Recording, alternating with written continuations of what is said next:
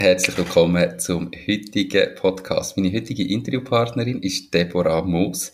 Deborah arbeitet bei der Balwas in der Arbeitgeberkommunikation. Was sie genau macht, erzählt sie gerade selber. Und heute reden wir so über das Thema Fachkräftemangel und was du, wo zulässt, kannst dafür machen, dass es vielleicht ein bisschen besser wird, dass du schneller und einfacher wieder Fachkräfte auch findest.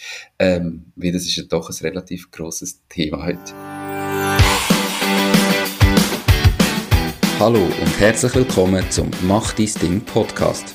Erfahre von anderen Menschen, die bereits ihr eigenes Ding gestartet haben, welche Erfahrungen sie auf ihrem Weg gemacht haben und lade dich von ihren Geschichten inspirieren und motivieren, zum dein eigenes Ding zu machen.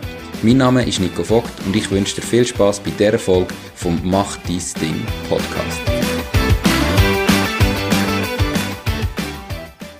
Diese Podcast-Folge wird gesponsert von Balwas. Trello, Tidal und so weiter. Du bist selbstständig und bist dir unsicher, wie und mit welchen Tools du dich am besten organisieren kannst, dann melde dich jetzt für das Balwas Lunch-Webinar mit den selbstständigen Frauen an und lerne, welche Tools in der Selbstständigkeit besonders hilfreich sind und wie du mit denen am produktivsten kannst arbeiten. Mehr Infos zum Webinar am 9. Oktober findest du unter balwas.ch tools. Hey Deborah, es freut mich sehr, dass du da bist. Hallo Nico. Wie geht's? gut, danke. Es ist jetzt gerade noch mein letzter Tag vor der Ferien, dementsprechend gut geht es mir. genau. Was will man noch mehr, gell? Ich bin ja schon seit ein paar Tagen in Como. Ich glaube, man hört es, es ist brutal heiß. Da innen äh, bin ich darum verkältet, weil die Klimaanlage läuft. Ähm, ich hoffe, ich schaffe es trotzdem irgendwie. Das klingt nicht zu schlecht. Nein, nein, toi, toi, toi. Kommt gut. genau.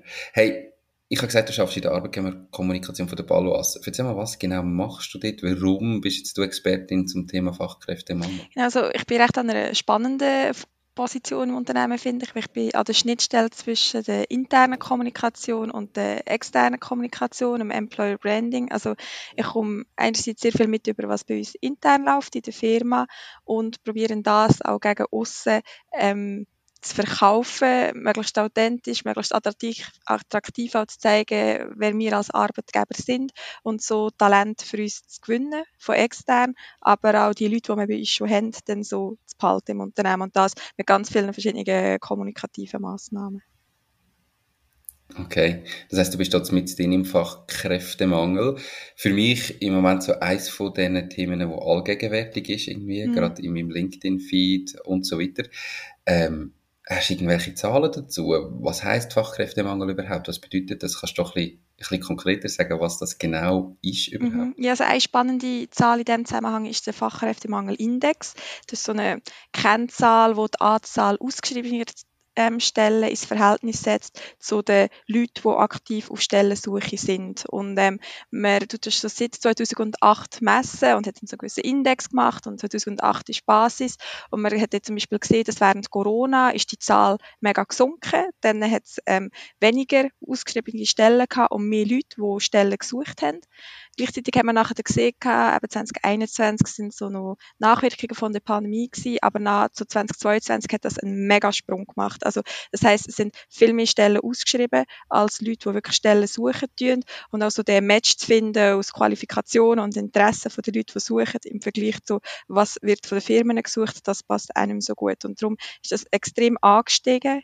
Gleichzeitig haben wir in der Schweiz 2022 ähm, auch eine von der tiefsten Arbeitslosigkeiten gehabt seit langem. Also das heißt, der Arbeitsmarkt ist auch austrocknet und das sind alles so Indikatoren, wo, wo wir so sehen jetzt auf dem Gesamtarbeitsmarkt. Okay. Gibt es auch irgendwelche Prognosen für die Zukunft, wie das, das vielleicht weitergeht? Ja, also es ähm, bleibt spannend. Ich meine, man sieht auch in der demografischen Entwicklung jetzt zum Beispiel, die Babyboomer-Generation, die geht langsam aber sicher ähm, am Ruhestand entgegen.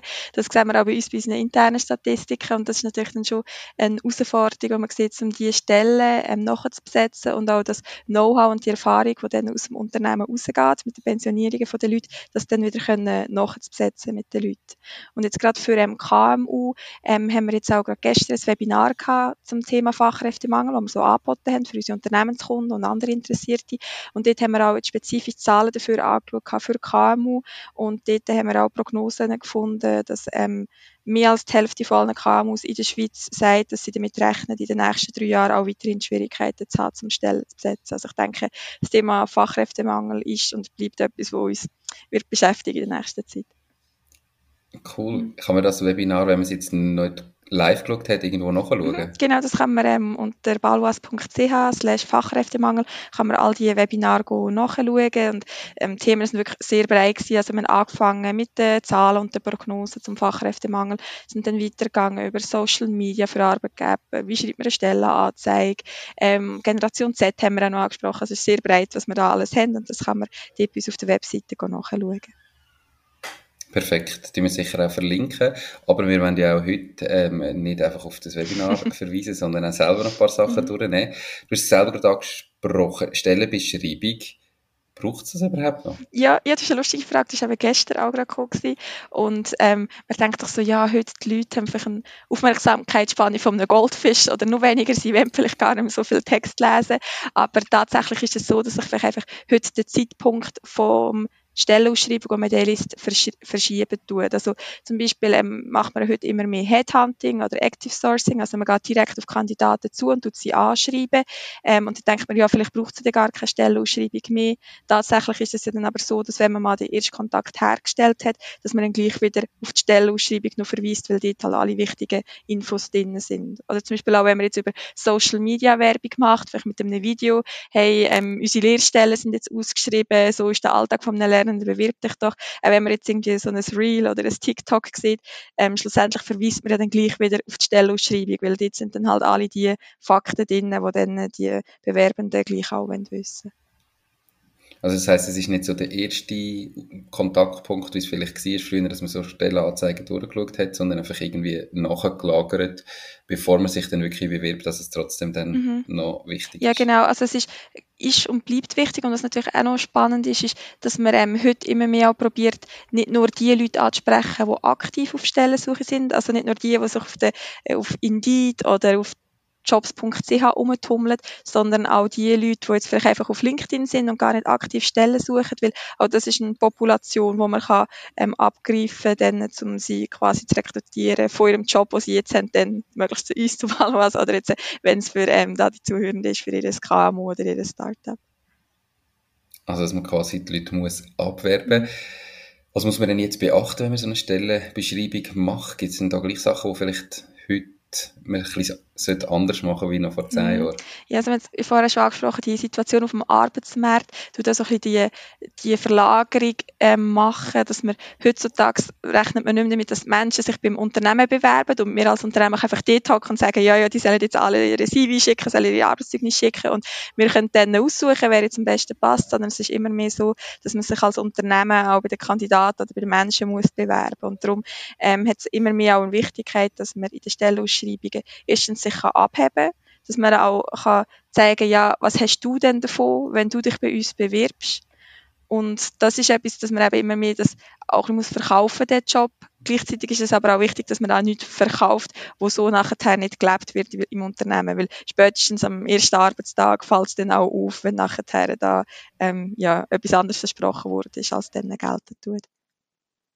Das ist etwas, was mir manchmal bisschen auffällt, oder es gibt ja viele Agenturen, die sich jetzt aktuell so ein bisschen auf das Thema spezialisieren, weil eben, mhm. es ist natürlich allgegenwärtig. Und ich hatte manchmal so das Gefühl, ja, ich meine, es ist ja nicht damit gemacht, dass ich halt einfach meinen Job weiterhin genau gleich mache mit den Mitarbeitenden, aber dann irgendwie eine Agentur, ich sage jetzt teuer zahlen, wo der Job dann in Videos cool darstellt und ich ja. weiß auch nicht, Hauptsache wird besser verkauft und am Schluss mache ich alles noch gleich. Was ist da? Ja so die Erfahrung, weißt, ist ja gleich mega wichtig, authentisch zu bleiben, oder nicht? Ja, ja, mega. Also, äh, unsere Erfahrung ist, dass ähm, im ganzen Employer Branding Thema auch die Mitarbeiterbindung fast wichtiger ist als die Mitarbeitergewinnung, weil schlussendlich ähm, nützt es nichts, wenn man dann die Leute einstellt und nachher äh, merken sie, ah, das ist gar nicht so, wie es versprochen wurde, ist, weil im schlimmsten Fall tut man sie vielleicht dann noch einschaffen und äh, vielleicht kurz vor Ende der Probezeit sagen sie dann, nein, das ist doch nicht das, was ich mir vorgestellt habe. Und das ist halt das Unternehmen sehr viel investiert und nachher gehen die Leute wieder. Und gleichzeitig ist es ja auch mega eine Chance, wenn du als Unternehmen deine Hausaufgaben gemacht hast, wenn du eine gute Kultur entwickelt hast, gute Anstellungsbedingungen hast, dass du nachher auch deine Mitarbeitenden zu Botschafter kannst machen. Also das ist bei uns jetzt äh, bei der Balwas auch mega wichtig, dass wir ähm, auch unseren Mitarbeitenden selber eine Stimme geben. Also zum Beispiel haben wir auch schon verschiedene Aktionen gemacht über Social Media, dass sie selber haben können schreiben über ihren Arbeitsalltag oder dass wir auf unserer Karrierewebseite gerade Mitarbeitende selber porträtieren, sei es mit Videos oder Texten, dass sie können erzählen, wie ist denn in ihrem Alltag und wie erleben sie es bei Balwas zu arbeiten. Und dann auch mal Sachen sagen, wo vielleicht nicht alles so rosig ist, aber das ist auch möglichst authentisch. Und so kann man auch gerade das Erwartungsmanagement betreiben bei den Leuten, bevor sie überhaupt anfangen bei uns. Aber das heisst, eigentlich, wenn man so den Gesamtprozess anschaut, müssen wir schon zuerst intern starten und sich zuerst mal überlegen, hey, was können wir überhaupt machen, damit unser Job wirklich mhm. attraktiver ist und dann erst so im nächsten Schritt das nach außen tragen, wenn ich irgendwie intern mhm. Sachen umgesetzt habe, um es attraktiver machen bei mir zu schaffen, oder? Und nicht umgekehrt. Ja, ja, genau. Also es ist ähm, noch spannend. Gestern an dem Webinar ähm, ist Tanja Hermann noch dabei gewesen von der Agentur Webstages und sie hat, ähm, sie ist aber genau auf der Agenturseite und hat auch immer wieder Anfragen dann von Unternehmen, ähm, wo sie anfragen so, ja, kannst du nicht eine coole Employer Branding Kampagne über uns machen? Und dann, wenn die Unternehmen aber intern Probleme haben, hat sie auch schon gesagt, hat sie auch schon Aufträge abgelehnt einfach weil sie gesagt hat, man muss zuerst die Hausaufgaben gemacht haben und dann kann man ähm, rausgehen in die Kommunikation. Also es ist wirklich ähm, mhm. ein wichtiger Faktor, dass man eben intern die Sachen regelt und dann gegen extern geht. Klar, man kann, es ist nicht, es ist nie alles perfekt wegen dem, ähm, ja, ist es sicher auch wichtig, dass man authentisch zu kommunizieren und vielleicht ähm, auch nicht eben nicht Sachen verspricht, die nicht so sind, aber ähm, dass man einfach so mal die Hygienefaktoren, nenne ich es jetzt mal, bei sich im Unternehmen so geregelt hat ähnlich wie es halt äh, allgemein sonst in der Werbung ja, und im Marketing genau. ist, wo man es immer ein bisschen zu schön verkauft, aber man sollte nicht einfach nur Blaue genau. versprechen, wo man ja. nachher nicht kann halten ähm, was ist so vielleicht jetzt noch wichtig in der Stellenbeschreibung? Kannst du ein paar ganz konkrete Tipps geben? Weißt, häufig, wenn ich Stellenbeschreibungen noch lese, was ich selten mache, weil ich nie auf Jobsuche bin, aber weil es mich mhm. einfach ein bisschen interessiert, eben auch so, wie suchen andere Leute ähm, noch neue Mitarbeitende, dann hat es überall so ein bisschen die gleichen Floskeln drin. Und ich habe mir so gedacht, ja eben, mit dem das jetzt gar nicht abheben, aber es ist halt so ein bisschen, wie man es vor zehn Jahren gemacht hat. Was macht man denn heute konkret? Hast du noch ein paar konkrete mhm. Tipps? Also etwas, was sicher ähm, ein Mehrwert bringt, ist, wenn man sich von einer persönlichen Seite zeigt. Also wenn man zum Beispiel ähm, das Team noch spezifisch vorstellen, dass man zum Beispiel noch sagt, also zum Beispiel gerade auch Namen nennt, also wir arbeiten, zum Beispiel schafft Cyril, ähm, Sibyl und Heidi arbeiten alle zusammen im Team ähm, und Heidi bringt irgendjemand am Donnerstagmorgen den Schokokuchen vorbei oder so, dass man so Sachen auch einbauen tut. Gleichzeitig auch, dass man ähm, darauf achtet, dass jetzt äh, ähm, nicht irgendwie Wörter drin sind, die man nicht versteht, Fachbegriffe Begriffe, drin sind, wo man als Externer nicht versteht, dass man auf das achten tut, dass man nicht zu lange Sätze macht. Also man kann sehr gerne auch mit Bullets arbeiten, gerade wenn es darum geht, die Aufgaben zu beschreiben, dass man dort eine schnelle Übersichtlichkeit hat. Ähm, zum Beispiel auch Keywords gewisse, die man drin haben kann, dass man in der Suchmaschine höher gerankt wird. Ähm, auch die Anzahl Anforderungen ist etwas, wo ähm, wir stark darauf achten, weil man auch gemerkt hat, dass ähm, also hat man wirklich mit Studien können belegen, dass ähm, wenn Frauen nur 80 Prozent der Anforderungen erfüllen, dann sagen sie, hm, ich tue nur 80 Prozent erfüllen, ich tue mich gar nicht bewerben, es lohnt sich eh nicht. Und bei Männern ist es eher so, dass, ah, wow, ich erfülle 80 Prozent, da tue ich mich bewerben. Und auf das tun wir achten, dass wir nicht irgendwie 50 Prozent der Population dann irgendwie quasi schon ausschließen oder irgendwie eher abschrecken, ähm, dass man nachher auf das achten tut. Also, also das heißt, dass man wirklich nur die wichtigsten Punkte schreibt, was so wirklich Pflicht ist, weil sich dann mehr Leute bewerben. Habe ich es richtig verstanden? Ja, also ja, es ist eben eine feine Balance zwischen eine persönliche Note zu geben und nicht ähm, zu viele Informationen drin zu haben. Weil wenn man nachher irgendwie ein ellenlanges Stellinserat hat, schreckt es ab und die Leute lesen es gar nicht mehr. Gleichzeitig muss man aber auch die persönliche Note reinzubringen. Oder man kann auch probieren, noch mit Verlinkungen zu arbeiten. Also zum Beispiel noch auf die Unternehmensseite noch verlinken, um mehr zu erfahren über Aktualitäten, wenn man zum Beispiel auf, auf einen Blog verlinkt oder jetzt ähm, unsere IT haben wir es ja schon gehabt, dass sie dann ähm, auf Seiten verlinken, wo aktuelle Projekte von ihnen dann noch neuer beschrieben werden, dass man auch wirklich die fachliche Tiefe noch abtauchen ähm, Es hat auch Teams gegeben, die schon ihre eigene Spotify-Team-Playlist verlinkt haben, dass man so ein bisschen einen persönlichen Eindruck bekommt, ja, was, was hören die für Musik. Ähm, also so kann man auch mit Verlinkungen arbeiten oder mit Videos, die man einbinden, wo man ganz kurz das Team vorstellt. Das ist auch etwas, wo mega persönlichen Touch gibt, wo aber das Interview nicht mega aufblasen tut. Ähm, das wäre auch ein Tipp, den man machen kann. Also das heißt wirklich einfach, sich ein bisschen mehr Gedanken zu machen, wie einfach nur, ich mache mhm. jetzt eine Stellenbeschreibung, sondern eben, ich meine, wir wissen jetzt alle, das Team, das man drin schafft, ist etwas vom Wichtigsten am Schluss. Da kann der Job ja auch so halb befriedigend sein, wenn es ein cooles Team mhm. ist, macht es mehr Spaß. Also dass man auch wirklich den Teil mit reinbringt und irgendwie probiert, das so in einem Gesamtkontext zeigen, mit wer ist im Team, was musst du denn wirklich mhm. machen, was ist so ein bisschen persönliche Note, was ist überhaupt das Unternehmen, halt irgendwie mit, wenn jemand ja interessiert ist, dass er quasi Stelleninserat oder die Stellenbeschreibung zwar liest und wenn er interessiert ist, aber von dort aus Möglichkeiten hat, um sich noch ein bisschen vertieft mhm. drin zu drucken und nicht das Stelleninserat schon irgendwie zehn Seiten lang ja. ist gefühlt, dann liest es erst ja, gar nicht. Ja, genau. Okay. Mega spannend. Ein weiteres Thema im Moment, das also omnipräsent ist, natürlich auch mit dem Fachkräftemangel ähm, verbunden ist, ja Generation mhm. Z eben, du hast gesagt, Babyboomer werden langsam pensioniert, ja. Generation Z kommt eigentlich noch und muss ja irgendwoher dann auch die Stellen übernehmen. Ähm, was ist denn die Generation Z? Wichtig? Du hast aber auch ein bisschen recherchiert, gehörst du selber auch zu dieser mhm. Generation, aber hast du da ein paar Sachen herausgefunden, was euch jetzt wirklich wichtig ist? Genau, ja. also es ist manchmal auch schwierig so zu sagen, ja, bei uns, ich meine, das Thema Generation ist immer die Frage, ja, wie viel ist Klischee, wie viel ist da wirklich wissenschaftlich fundiert, dass alle so gleich denken, vielleicht gibt es ja gleich so gewisse, gewisse Tendenzen. Ähm, also was ich spannende Aussage gefunden habe ähm, vom einen Werkstudent war, dass er gesagt hat, er möchte eigentlich nicht sein Leben rund um einen Job umbauen, sondern er möchte seinen Job um sein Leben herum bauen. Und ich glaube, das ist schon etwas, wenn ich jetzt das zum Beispiel meinem Vater würde erzählen würde, denke ich, ja, was ist denn das für eine privilegierte Ansicht oder ja, was sind das für Prioritäten, die da geschoben worden sind. Aber ich glaube, das ist schon etwas, was so ein bisschen, ähm, ja sinnbildlich ist für unsere Generation, weil auch eine andere Werkstudentin hat gesagt, ähm, ja, und das hat halt auch mit der Funktion zu tun, aber sie hat gesagt, Uni ist zum Beispiel für sie volle Priorität. Nebenbei hat sie noch ein Hobby, sie ist auch noch ähm, so im Semi-Profisport unterwegs und dann ähm, hat sie gesagt, das sind halt ihre Prioritäten und als Werkstudentin möchte sie einfach maximale Flexibilität haben, gleichzeitig noch spannende Aufgaben, aber es soll halt einfach passen zu ihrem Leben. Und dann habe ich noch eine dritte Werkstudentin gefragt, was, wieso sie denn äh, jetzt den Balwas kostet, was ihr allgemein wichtig ist als Arbeitgeber. Und dort hat sie gesagt, sie sucht halt einfach einen Job, wo sie sich kann weiterentwickeln kann. Und es muss jetzt nicht unbedingt sein mit irgendwelchen Weiterbildungen, sondern auch, dass sie an den Aufgaben kann wachsen kann. Aber das ist etwas, ähm, wo ihr jetzt wichtig ist, dass sie es können weiterbilden Genau. Ähm, also ähnliche Punkte du selber gehörst ja eben mhm. auch zu dieser Generation und ich finde es mega wichtig, dass du gesagt hast, äh, ja, was heisst jetzt ja. die ganze Generation in eine Schublade stecken? Ich glaube, das hat keine Generation mhm. jemals gern gehabt. Was bist du für eine Generation eigentlich? Bist du? Unterschiedlich, ich weiß nicht, wie sie nennen. Eins, eins oben dran. Wahrscheinlich Y, Y dann, äh, y, wo alles y, hinterfragt. Ja, keine Ahnung.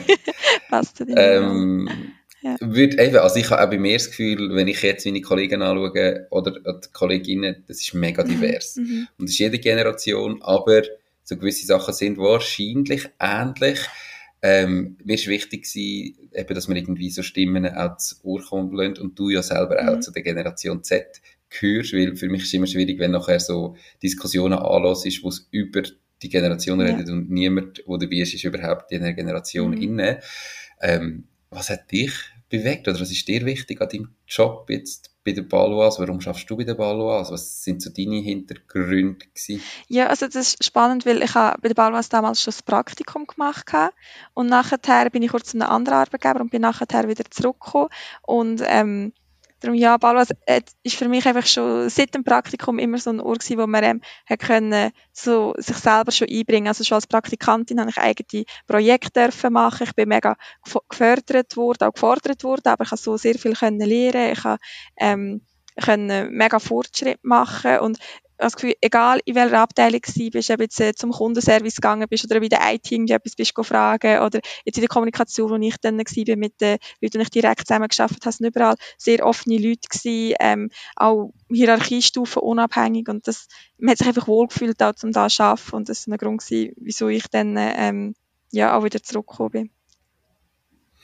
Und das ist so ein bisschen das Bedürfnis, das die ganze Generation hat, weniger Hierarchien, mhm. mehr flache, sage ich jetzt, Strukturen. Ja, also ich glaube, das ist schon etwas, was bei uns in der Generation auch wichtig ist. Also wir haben zum Beispiel auch jetzt bei uns ein Lernende-Team geschaffen, wo ähm, Lernende ähm, unter sich können, ähm, wie ein eigenes Team haben, ohne dass sie jetzt eine direkte Führungsperson oben dran haben. Also sind wir nachher ähm, die ältere Lernenden, die die Jüngeren coachen und auch mehr Verantwortung dann übernehmen tun.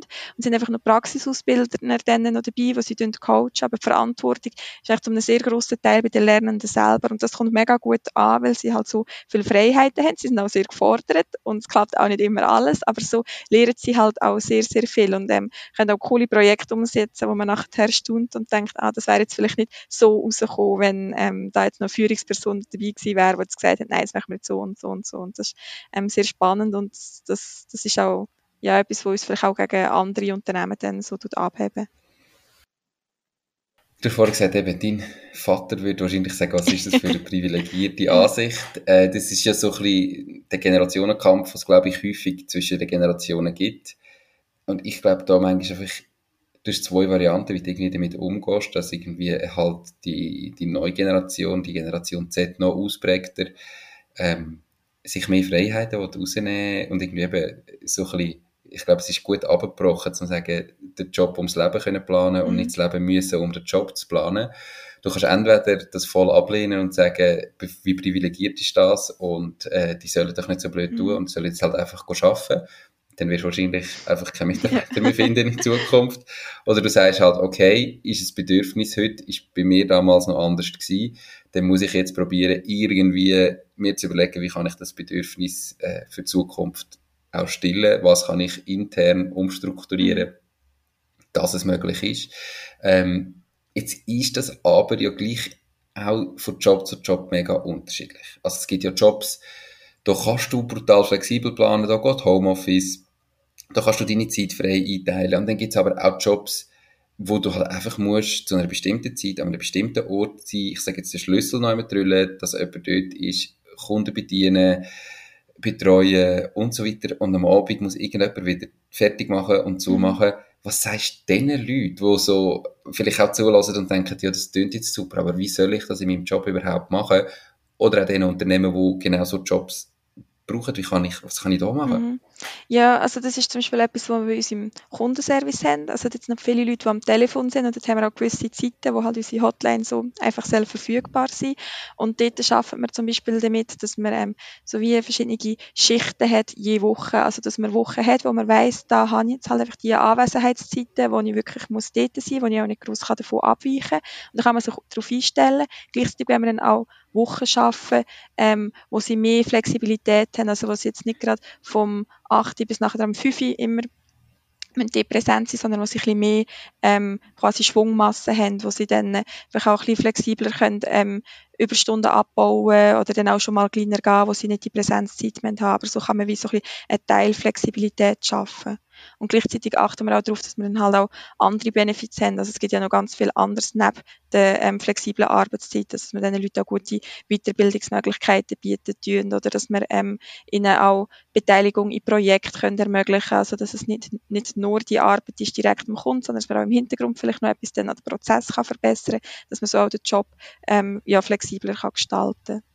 Und wenn ich jetzt zum Beispiel an unseren Aussendienst denke, also unsere Kundenberater, ähm, die auch direkt mit den Kunden zusammenarbeiten, dort ähm, sagen wir auch immer, dass sie sich eigentlich auch als Unternehmer im Unternehmen können sehen. Also, dass sie zum Beispiel auch, wenn halt der Kunde einmal ähm, nach der üblichen Bürozeit anruft, dann sagen sie nicht, ja, der gar nicht, dran, sondern es ist ein Kunde und man möchte bestmöglich beraten. Und dann tut man halt auch mal am Abend noch arbeiten oder am Morgen früh noch ein Mail schreiben, aber dafür kann man sich vielleicht auch mal rausnehmen, gerade jetzt in diesen heißen Tagen, vielleicht mal am Nachmittag dafür irgendwo ähm, in die Bade zu gehen, also dass man das sich selber kann gestalten kann, aber dass man auch selber die Verantwortung übernimmt über die Entscheidungen, die man dann äh, so treffen tut. Wie fest, ich, ich glaube jetzt gerade eben, äh, viele ältere ähm, Unternehmerinnen und Unternehmer haben ja manchmal so ein, ein Kontroll, ähm. Weißt du, wie fest kontrollierst du da, wie fest übergibst du einfach die, ich sage jetzt die Verantwortung und sagst, hey, du musst das selber schauen, an was misst das denn? Ich meine, bei einem Kundenberater kannst du es ja vielleicht relativ einfach, äh, also relativ schwierig an Arbeitszeit messen und relativ einfach an Umsatz oder an Kundengeschäft, das er macht.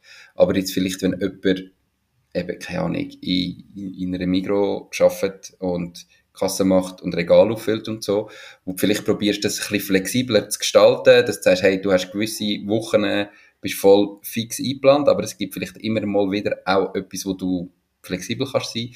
Wie fest musst du da kontrollieren? Wie fest solltest du da eben überhaupt nicht kontrollieren? Oder was machst du da dafür, dass es dann auch funktioniert? Mhm. Also bei uns ist schon ähm, Eigenverantwortung ähm, und Vertrauen ist das ein sehr wichtige Pfeiler ähm, von unserer Kultur. Also wir glauben eigentlich fest daran, dass man den Leuten Freiraum gibt und sie ähm, auch wirklich mitgestalten, dass sie das auch machen und dass sie auf ihre Ziele anschaffen, gerade auch weil sie wissen, man wird der Rücken freigehalten und ich kann es vertrauen, dann mache ich auch das. Ähm, gleichzeitig ist es aber auch so, dass wir ähm, regelmäßig Entwicklungsgespräche haben und dass wir uns auch, wir nennen das Dialogziel setzen, dass man auch weiss, ähm, am Ende von dem Jahr wirst du auch an dem und dem gemessen, also dass man nachher auch eine Transparenz darüber schafft, hey, was wird von dir erwartet innerhalb von dem Jahr und ähm, an was musst du dann auch schaffen und dass man den Leuten auch den Weg quasi ähm, relativ frei lässt, wie sie zu dem Ziel ankommen, aber dass man auch einfach ey, an was wollen wir schaffen und an was wird man gemessen. Und dass man ähm, das nicht auch nur einmal im Jahr macht, sondern dass mit dem Vorgesetzten Regel oder mit der Vorgesetzten regelmäßig darüber redet und auch Zwischenschritte anschaut.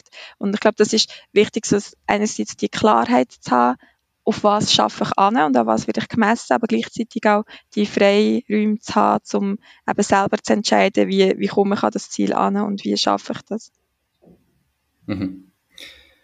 Was du jetzt in dieser ganzen Diskussion an Generation Z oder allgemein nie erwähnt hast, ist irgendwo das Lohnthema. Ich glaube, früher hast du immer ist, hat man das Gefühl gehabt, ja, ich muss halt einfach sonst mehr Lohn zahlen, dann sind die Leute mhm. schon zufriedener.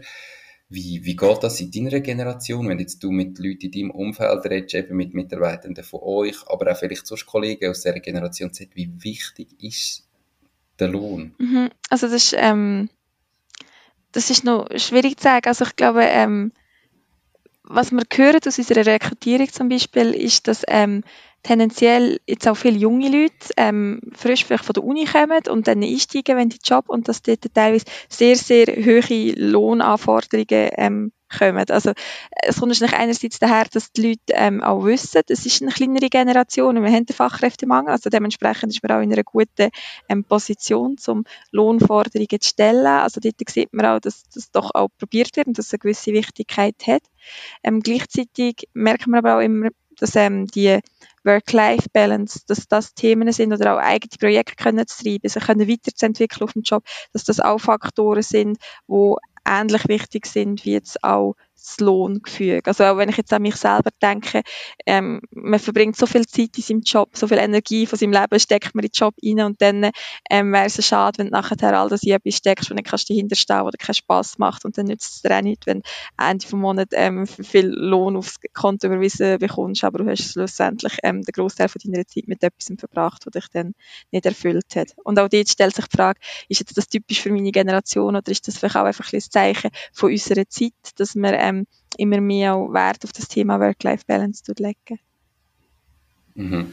Also das heißt, der Lohn ist schon wichtig, man muss faire Löhne zahlen mhm. und es ist ein Bestandteil von den Benefits, die man hat, ähm, aber nicht, nicht der mhm. einzige. Ähm, wie geht man jetzt damit um, wenn jemand eben mit vielleicht so völlig überrissenen Lohnforderungen gleich kommt? Also weißt, ich habe das bei mir schon, als ich studiert habe, ist manchmal habe ich das Gefühl, ein bisschen das Thema von der Uni, Fachhochschule, wo ja dir vorgelagert den Studiengang verkauft. Mhm. Sie wollen ja. dass du zu ihnen das kannst, kannst studieren und dann teilweise schon so wie sagen, ja, wenn du das gemacht hast, kannst du nachher so und so viel verdienen. Mhm. Also weißt du, so, wo, wo dann irgendwie schon wie halt die vielleicht zu viel versprochen haben, weil sie haben ihren Studiengang verkaufen und nachher kommt der Mitarbeitende zu euch, ich weiss ja damals eben meine mhm. Kolleginnen und Kollegen, sind teilweise einfach Lohnforderungen ja. rum und ich dachte, hey, das hast du noch nie geschafft mhm. irgendwie, oder jetzt ein paar Jahre Teilzeit und jetzt möchtest du so viel verdienen. Wie gehst du mit dem um, wenn jemand so kommt? Ja. Also wir probieren dort auch immer ähm, sehr erklärend unterwegs also auch ihnen aufzuzeigen, was sie für Aufgaben haben und dann auch zu zeigen, ja, du hast dort und dort halt auch noch sehr viel ähm, Raum, wo du selber dich noch musst reinentwickeln musst, also auch noch viel musst dazulernen und wir probieren es dann auch aufzuzeigen, so, hey, du hast vielleicht jetzt noch nicht die Erfahrung, darum können wir dir auch noch nicht so viel Lohn geben, auch im Vergleich zu deinen Kolleginnen und Kollegen ähm, muss man das dann so ins ähm, Verhältnis setzen. Was wir aber dann auch probieren, ist aufzuzeigen, einen Entwicklungsweg, also dass man auch kann zeigen ja, jetzt vielleicht frisch ab der Uni bist du auch noch nicht dort und man könnte dir einfach den Lohn so noch nicht zahlen, aber wenn du dich so und so entwickelst, vielleicht auch wieder mit gewissen Zielvereinbarungen, dann kannst du nachher in die Richtung gehen. Und was auch ein Ansatz mhm. ist, ist, dass wir ähm, zum Beispiel bei unseren Trainee-Stellen einfach den Lohn auch schon direkt ins Inserat hineinschreiben. Also, dass man dort auch einfach gerade schon weiss, was einem erwartet. Und so haben wir auch schon gerade von Anfang an die Transparenz und zieht jetzt auch nicht Leute an, die völlig ähm, drüber Lohnvorstellungen haben, weil sie einfach schon wissen, das gibt es bei uns und das ist für alle so gleich. Also das heisst, dort haben wir gute Erfahrungen damit gemacht, dass wirklich der Lohn direkt ausschreibt, weil dann kann niemand nachher im Erstgespräch. Denn sonst ist es ja immer so ein bisschen mhm. das Thema. Wer fragt zuerst, wer sagt zuerst etwas? Und dann weiss man wie, hey, wir haben den Lohn reingeschrieben mhm. und wenn sich jemand bewirbt, hat er zu dem eigentlich schon Ja gesagt, weil er hat genau, gesehen. Genau, dann weiss man einfach auch gerade schon, ja, worauf, dass man sich einlädt und so. Ist es auch sehr fair für Kandidatinnen oder Kandidaten, verschwenden in dem Sinne nicht ihre Zeit für ein Gespräch und für einen ganzen Rekrutierungsprozess und für uns ist es auch gut, weil dann ähm, haben wir einfach schon wieder den Deal schon von vornherein, ja, was denn der Lohn wird sein du hast vorher mal, äh, gerade was um Generation Z war, oder gegangen ist, Werkstudenten angesprochen. Kannst du mal erklären, was ein Werkstudent mhm. ist? Weil es vielleicht ja das Modell, wo man Leute findet, die zwar noch in Ausbildung sind und noch studieren nebenan, die trotzdem einen Job suchen. Wenn man jetzt irgendwie wirklich händeringend nach Mitarbeitenden mhm. sucht, wäre das vielleicht mal ein Konzept, wo man sich überlegen könnte, was ist das? Genau, also Werkstudenten und Werkstudentinnen, das sind bei uns Leute, die ähm, einerseits an der Uni sind, die dort ähm, studieren tun und gleichzeitig ähm, bei uns im Unternehmen arbeiten tun. Wir haben fast auf allen Abteilungen Werkstudierende, ähm, die so im Stundenlohn dann bei uns arbeiten und die werden wirklich dann in die Teams integriert, ähm, können auch schon recht grosse Aufgaben übernehmen und sind meistens so in einem Pensum von ab 50 bis 70, ähm, 80 Prozent so bei uns angestellt Sie können auch das Pensum relativ flexibel über das Jahr aus verteilen. Also das heißt zum Beispiel während der Semesterferien können Sie mehr arbeiten, können Stunden ansammeln und nachher, ähm, wenn es nachher in die Prüfungsphase geht, zum Beispiel, dass Sie dort wieder ein bisschen ähm, können abschrauben Und das ist eigentlich eine Win-Win-Situation, weil wir haben die Studierenden, die können Berufserfahrung sammeln, sie sehen in ein Unternehmen rein, ähm, sie können vielleicht auch das Wissen aus dem Studium direkt in der Praxis anwenden. Aber natürlich ist es auch für uns als Arbeitgeber super, weil wir haben junge, motivierte Leute, die Wissen haben direkt ab der Forschung direkt ab der Uni und ähm, können so natürlich auch viele Leute dann ähm, gerade für uns ins Unternehmen nachher auch behalten, wenn die das Studium abgeschlossen haben zum Beispiel, dass wir sie dann gerade könnten übernehmen, eine Vollzeitposition. Also das heißt auch als cooles Tool, zum Leute irgendwie noch in dem Studiumalltag schon mal zu holen, ihnen dort schon mhm. zu zeigen, wie flexibel das es eben könnte sein, was das ihr alles habt, sie quasi für, für euch als Arbeitgeber begeistern, damit du sie nachher nach dem Studium kannst übernehmen dann hast du eigentlich wie so eine, eine Win-Win-Situation. Genau, genau. Und gleichzeitig im besten Fall ähm, sind sie natürlich auch so happy wie Balwas, dass sie das auch noch in ihren Studiengespendli erzählen und so auch nochmal so eine Sogwirkung zu uns ähm, erzielen. Äh, ja, genau. Aber das ist wirklich ein sehr cooles Instrument und darum haben wir auch sehr viele Werkstudenten bei uns. Wie kommst du an die Werkstudenten? Also wie, wie suchst du die, wo bewirbst die mhm. Direkt mit der Uni? Ist das in Zusammenarbeit mit der Uni oder machst du einfach ein, wie eine sonst eine Stellenausschreibung und suchst halt Werkstudenten? Genau, also wir machen ähm, klassisch auch die Stellenausschreibungen wie für andere Jobs auch. Dort ähm, haben wir auch häufig schon sehr gute Resonanz auf Werkstudentenstellen, dass wir die nicht nur extrem anderweitig ausschreiben müssen, aber wir die auch punktuell auf, ähm, zum Beispiel auf dem Jobmarkt von Unis ähm, auch noch ausschreiben oder wenn wir an Absolventenmessen sind, tun wir auch jeweils auf unsere Karrierewebseite verlinken, wo man auch so ähm, Werkstudentenstellen dann kann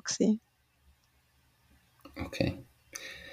Ein weiteres wichtiges Thema so zum Fachkräftemangel ist, oder etwas, was man zumindest immer wieder liest, ist Unternehmenskultur. Kannst du mal sagen, was ist Unternehmenskultur überhaupt? Warum sollte man das haben? Wie macht man das? Wie baut man das auf? Mhm. Also Unternehmenskultur, ähm, das umfasst viele Dimensionen. Also ich meine, es fängt damit an, ähm, wie man untereinander umgeht als Mitarbeiter. Die hat man zum Beispiel eine Du-Kultur. Ähm, ist es erlaubt, wenn man ähm, zusammen mit dem Vorgesetzten ein Witzli macht? Wie auch Prozess funktionieren. Also muss ich in einem Projekt noch den Vorgesetzten und nochmal eine Stufe drüber alle abholen und sind es schlussendlich sie, die entscheiden tun, oder wird am Mitarbeitenden selber das Vertrauen geben, um Entscheidungen zu treffen. Oder auch, ähm, wie eben Arbeitszeiten ähm, gelegt werden. Ähm, muss ich vor Ort sein oder wird mir das Vertrauen geben, ja, du kannst auch mal aus dem Homeoffice arbeiten oder ähm, all das sind Sachen, die ähm, sinnbildlich dann eigentlich sind für eine Unternehmenskultur. Auch kann ich Sachen hinterfragen, kann ich einmal jemandem von einer ähm, Hierarchiestufe über mir sagen, so, hm, das finde ich eigentlich nicht so gut oder ich habe die und die Erfahrung gemacht, könnte man es vielleicht nicht einmal so probieren. Ähm, all das spielt in die Unternehmenskultur rein. Kannst du noch ein bisschen konkreter werden, vielleicht einfach mit der Balwas? Mhm. Wie sieht denn die Unternehmenskultur zum Beispiel bei der Balwas aus? Was sind so ganz konkrete Schritte, die ich dafür gemacht habe? Oder wie, wie wird das nachher umgesetzt? Mhm. Das muss ja irgendwie wahrscheinlich mal definiert werden. Wird das gemessen? Weißt, wie macht man da, wenn man jetzt selber sagt, ja, klingt zwar gut, aber wie soll ich jetzt da bei mir in meinem Unternehmen ja. machen? Also es ist noch cool, ähm, das ist auch sinnbildlich viel Kultur bei uns. Ähm, es sind tatsächlich Mitarbeitende von uns, haben selber ähm, sich mit dem Thema Kultur auseinandergesetzt und haben gesagt, ja, was sind denn so die Punkte, die wir ähm, wollen, ähm, beachten bei uns. Und sie haben dann äh, den Balwas Code, nennen sie das, erarbeitet. Ähm, das sind zehn Punkte, wo man konkret Handlungsanweisungen hat, wie wir miteinander umgehen. Also ähm, geht, wir sagen zum Beispiel ja, nimm die Sicht des Kunden ein oder ähm, begegne anderen mit einem Lächeln oder sag deine Meinung. Und das sind zehn Punkte, wo wir ähm, an den Leuten schon am Welcome Day, also am ersten Arbeitstag, so verteilen und sagen, auf das achten wir. Und das wird auch gemessen. Also jetzt gerade in der nächsten Mitarbeiterzufriedenheitsbefragung tun wir nachher auch gerade Punkte von dort reinnehmen und sagen, ja, wie erlebst du das? Wird das wirklich so gelebt? Oder ähm, auch in Gesprächen mit Vorgesetzten oder ähm, wenn wir ähm, Teamgespräche haben, um zu schauen, wie wir dann zusammenarbeiten, wird wirklich auch wieder Bezug genommen auf einen Balwas-Code. Also das ist etwas, wo man wirklich immer wieder darauf referenzieren und das ist eben auch etwas, wo von Mitarbeitenden gestartet worden ist. In allen Balois-Ländern ähm, ist die Mittrag geschaffen worden. Also wir sind auch in Belgien, ähm, Deutschland und Luxemburg aktiv. Und so haben wir das zusammen geschaffen, zusammen definiert und ähm, tut jetzt auch mit dem schaffen so im Unternehmen. Und ich glaube, das ist noch etwas Cooles, weil eben das ist immer so ein bisschen schwammig. Was ist Unternehmenskultur? Was bedeutet das? Und so haben wir das wirklich schriftlich festgehalten und ähm, so definiert fürs Zusammenschaffen.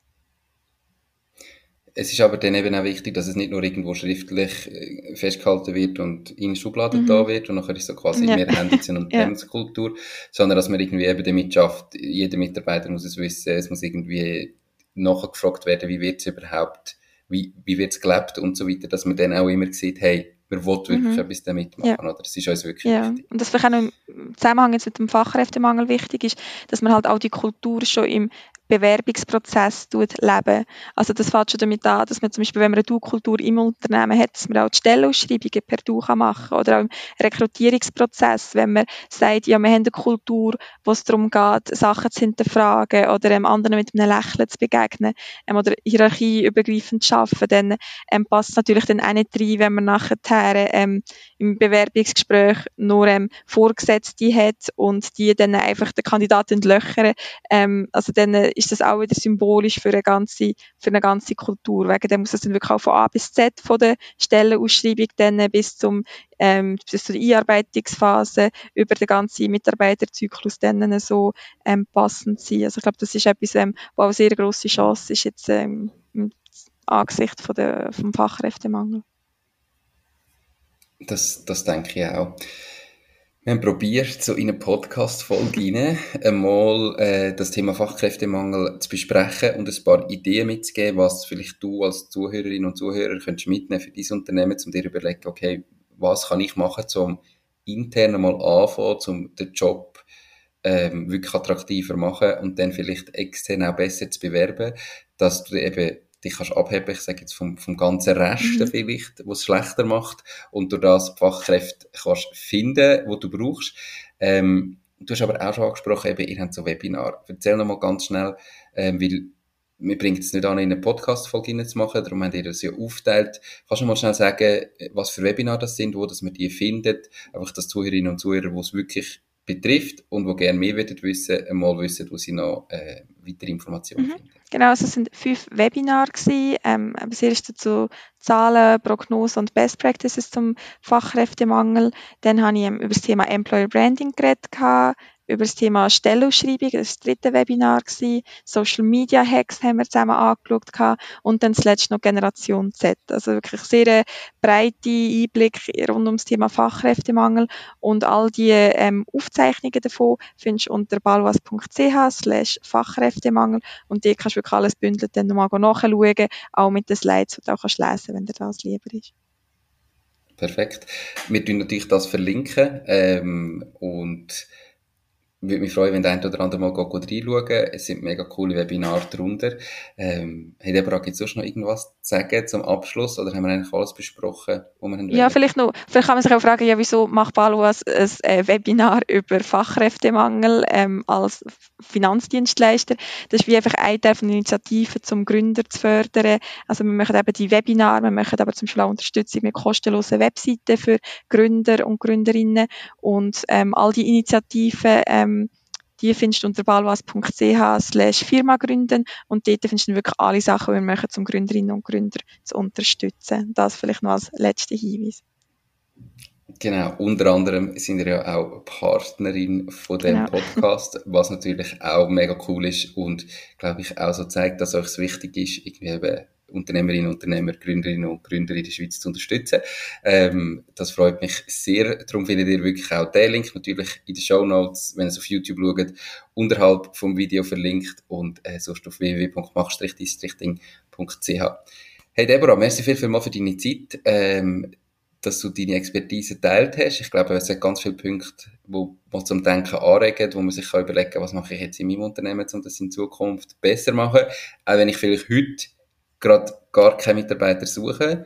Irgendwann wird der Moment kommen, wo du wieder jemanden brauchst und dann bist du gescheiter dran, wenn du heute schon vorbereitet hast und den Job attraktiv gemacht hast und in-house alles richtig gemacht hast, damit du dann nur noch musst bewerben Darum äh, mega, mega spannend gewesen. Merci vielmals dir und noch ganz Danke dir vielmals, Nico. Schöne Ferien. Ja, merci vielmals. Danke dir auch. Gute Zeit noch in Como.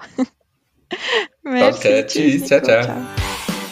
Das war es auch schon mit dieser Podcast-Folge. Ich bedanke mich ganz herzlich fürs Zuhören. Ich würde mich außerdem extrem freuen, wenn du auf meine Webseite www.mach-dies-ding.ch wirst gehen und dich dort in mein Newsletter einträgst. Damit kann ich dich über neue Folgen und Themen, die dir helfen, dein eigenes Ding zu starten, informieren. Nochmal danke vielmals fürs Zuhören und bis zur nächsten Folge vom Mach dies Ding Podcast. In dem Sinn, alles Gute und bis dann, dein Nico.